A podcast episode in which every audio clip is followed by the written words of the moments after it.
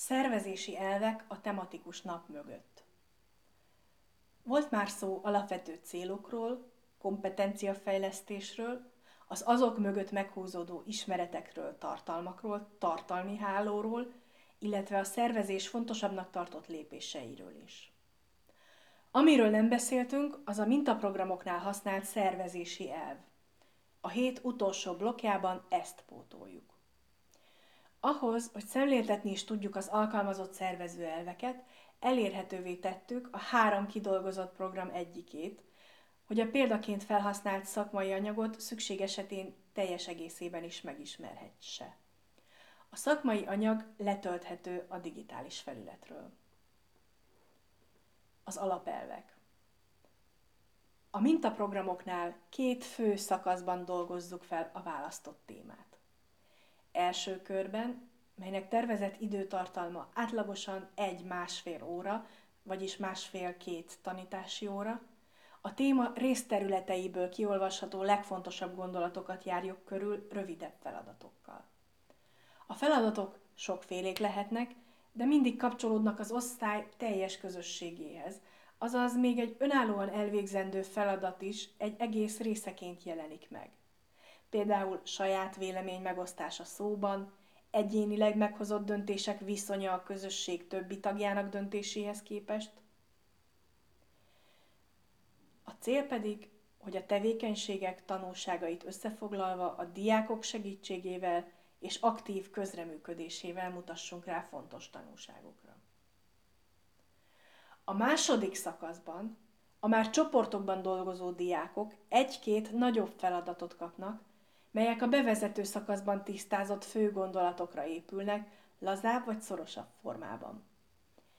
Ennek a blokknak az időtartalma átlagosan három óra körül alakul, ami négy tanítási órának felel meg. Konkrét tartalmak átadására csak a feladatok felvezetése során van lehetőség.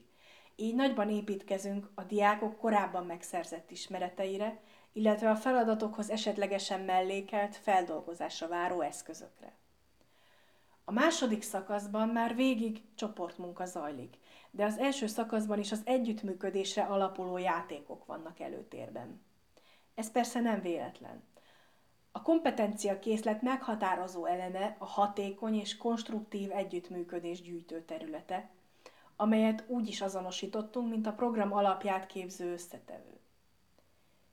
Így miközben az elvontabb fogalmakat járjuk körbe, folyamatosan erősítjük az olyan készségeket, mint a kooperáció, az empátia, az elfogadás és a kommunikáció.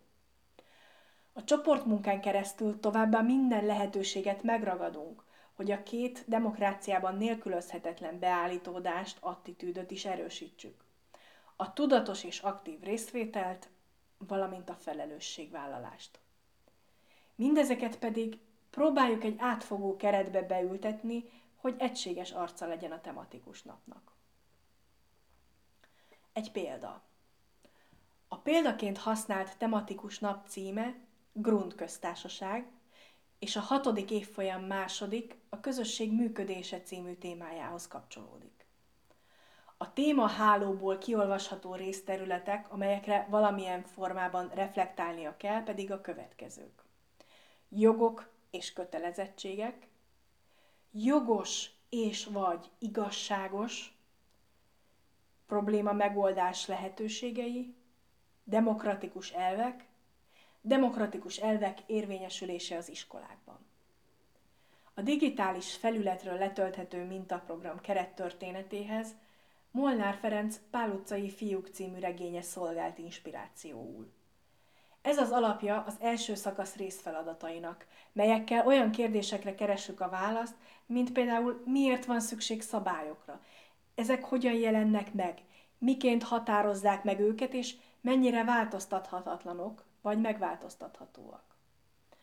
A részfeladatoknál a grund, valamint a git egylet működéséből és szabályaiból indulunk ki.